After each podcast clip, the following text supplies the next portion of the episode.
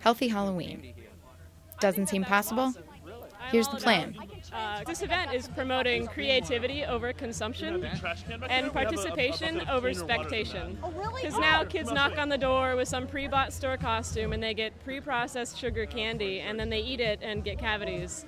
And I think that's the worst thing you can do to your kids. But they can come here and play with Kids the were in short and go to supply at this event, stations, see all though we found a few. Judea, Simone, Trayvon, Kai. How do you guys feel about a healthy Halloween? Good. Why? Because it's fun and scary. Because um, you get to live longer. I think. Zombies, unlike children, were easy to find. They may not eat candy, but they do have particular tastes. Eating flesh, ripping flesh, gurgling, drooling, growling. I got to speak to them in their own language sometimes. Carry more candy. Unintelligible, no but not much more so than this. And uh, the perspicacity and the temerity to ask for a second piece of candy. But it seems Jennifer Small craves some sugary satisfaction. Oh, Snickers. Snickers are the best.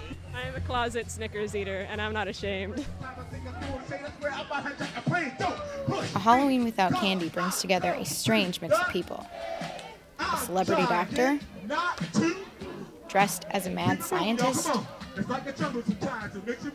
dancing behind an 80s rapper. So scary that zombie eating habits seem normal. I, I think I, if I had an extra portion of brains this morning, I probably would have just. They're hard to come by nowadays. Healthy brains. Got a brain load. Well, zombie brains aren't as healthy, so you want young, fresh, tasty, virgin brain.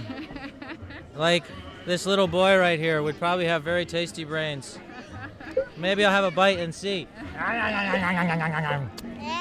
He's But very yummy. Definitely was jealous of my brother. Maybe it's better that there weren't many kids. There's no candy here.